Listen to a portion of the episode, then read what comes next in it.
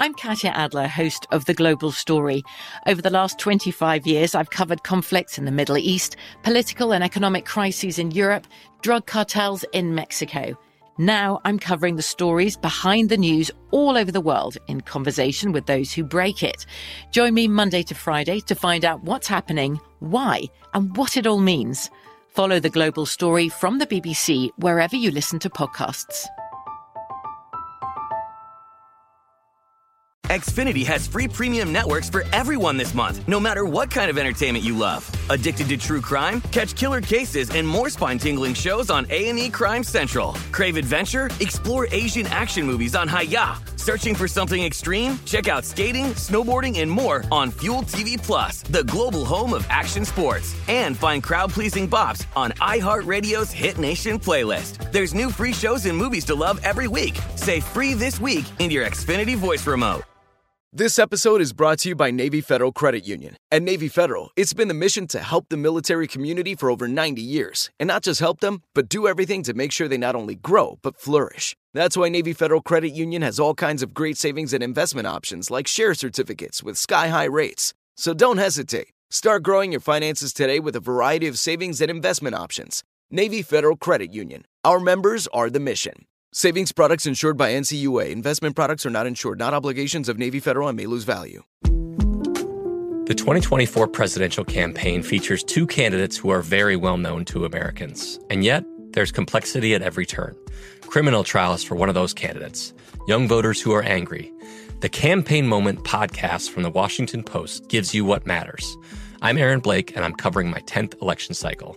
My colleagues and I have insights that you won't find anywhere else. So follow the campaign moment right now, wherever you're listening. Welcome to this day in history class from howstuffworks.com and from the desk of Stuff You Missed in History class. It's the show where we explore the past one day at a time with a quick look at what happened today in history. Hello and welcome to the podcast. It's December 2nd. The Monroe Doctrine was issued on this day in 1823. That makes it sound like somebody published a document that said the Monroe Doctrine up at the top, and it was a published piece of writing. Really, it was that President James Monroe gave his annual address to Congress. And in that address, he described some foreign policy decisions, and that came to be called the Monroe Doctrine. These policy decisions were also heavily influenced by Secretary of State John Quincy Adams, who advocated not only for what these policies said, but also for them to exist at all. This whole thing grew out of Europe's colonization of the Americas, which is where the United States came from. A lot of these American colonies had then become independent from Europe. So the United States was independent from Britain. A whole collection of Latin American colonies had become independent from Spain in the years leading up to this. France had sold a lot of its North American territory to the United States, and so on. At the time, the Russian Empire still controlled what's now Alaska, and there were worries that Russia would try to take over more territory outside what it already controlled. So the United States was concerned, concerned about Russia, concerned about European nations recolonizing the Americas. Britain actually had a lot of the same worries as the United States did about Russia, Spain, and France. And initially, Britain had proposed that Britain and the United States issue a joint statement. And that's one of the ways that John Quincy Adams played a part in all of this. He thought that a joint statement would make the United States look like a hanger on, with Great Britain being the one doing all the work and making all the decisions, and the United States just going along with whatever it was. So, in this address before Congress, James Monroe articulated three main ideas. The first was that the world had two spheres of influence. The Americas were their own sphere, outside of the European sphere of influence. The Americas were also not up for further colonization by European powers, and the United States would not interfere in the internal matters of other nations, including maintaining neutrality when it came to wars in Europe. The Monroe Doctrine did not, though, include anything to deter the United States' westward expansion through North America. When Monroe made this speech, though, the United States didn't really have the military might to enforce what the Monroe Doctrine was saying.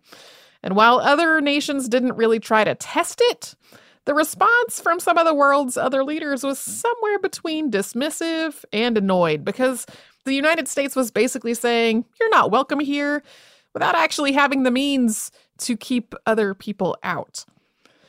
The points articulated in this address became known as the Monroe Doctrine by the 1850s, and they continued to influence American foreign policy for decades after that.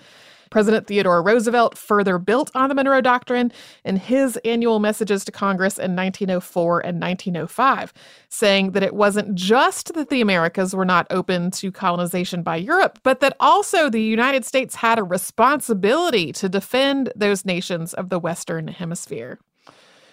Thanks to Eve's Jeffcoat for her research work on today's show, and to Casey Pegram and Chandler Mays for their audio work. You can subscribe to This Day in History class on Apple Podcasts, Google Podcasts, the iHeartRadio app, and wherever else you get your podcasts. Tune in tomorrow for a trial that some places describe as political, but others describe as criminal. Depends on who you ask.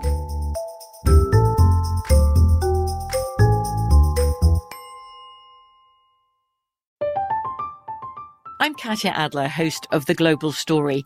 Over the last 25 years, I've covered conflicts in the Middle East, political and economic crises in Europe, drug cartels in Mexico. Now I'm covering the stories behind the news all over the world in conversation with those who break it. Join me Monday to Friday to find out what's happening, why, and what it all means. Follow the global story from the BBC wherever you listen to podcasts. Xfinity has free premium networks for everyone this month, no matter what kind of entertainment you love. Addicted to true crime? Catch killer cases and more spine-tingling shows on A&E Crime Central. Crave adventure? Explore Asian action movies on Hi-YAH. Searching for something extreme? Check out skating, snowboarding, and more on Fuel TV Plus, the global home of action sports. And find crowd-pleasing bops on iHeartRadio's Hit Nation playlist. There's new free shows and movies to love every week. Say free this week in your Xfinity voice remote. Let's hit it. Give me a vacation. Vacation. Give me a wave. Surfing. Give me a city tour. The trolley. Give me animals. The zoo. Give me some sea life. Give me museums. Balboa Park. Give me a woo. Roller coaster. What's that spell? San Diego. If you're happy and you know it, San Diego is the place to show it. Book your family vacation at san diego.org. Funded in part with the City of San Diego Tourism Marketing District Assessment Funds. Looking to step up your Mother's Day flowers? The Home Depot has an idea. Let mom's green thumb do some digging with colorful flowers, pots, and premium soils to bring out the most in her patios, walkways, and gardens. Right now, get Vigoro potting soil, just $8.97 for strong, healthy, vibrant plants indoors and outside. Shop our wide selection online and pick up your order in store and give mom the gift of a beautiful garden. Get Vigoro potting soil, just $8.97 at the Home Depot. How doers get more done.